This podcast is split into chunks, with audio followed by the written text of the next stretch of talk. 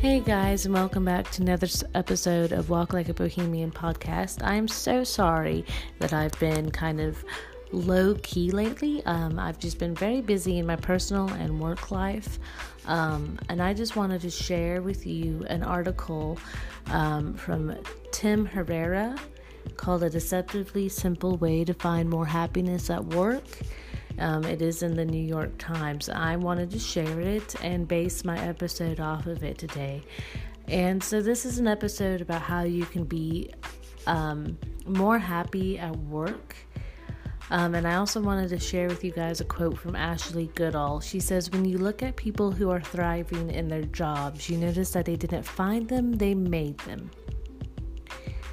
She is the Senior Vice President of Leadership and Team Intelligence at Cisco and co author of the book Nine Lies About Work. And that is so true.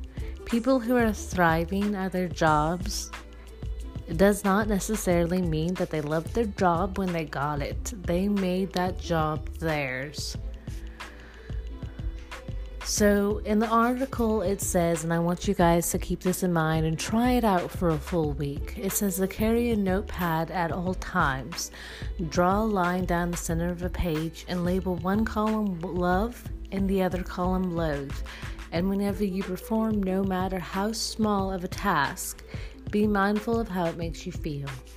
Isn't that an excellent idea?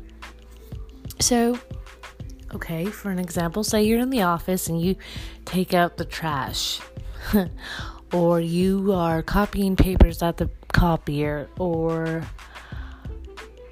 you are at the factory and putting the products that are getting ready to be shipped into the bin um, to go down to the shipping unit so that they can be boxed up to be put on the trucks. So, no matter what you are doing, no matter how big of a task or how small of a task, think about it. Think about what you love and what you loathe.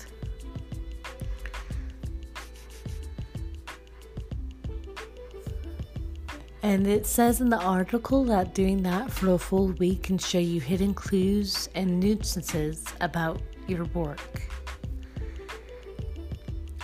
It will show you your emotional reactions to the reality of your day. And it will make you understand what makes you light up and what makes you run away.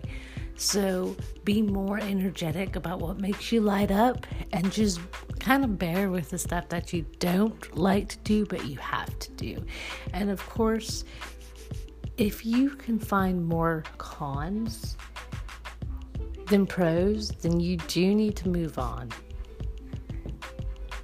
because this exercise is just giving you an example. It's just giving it's showing you your reality, what what you like. It could show you that you hate your job more. It could show you that um, you love your job more than you thought you did. So that's a good start uh, for the week on Monday because today's Sunday. So if any of you guys listen to today on Sunday, Go ahead and do this tomorrow, April 15th, 2019. Go ahead and do this tomorrow.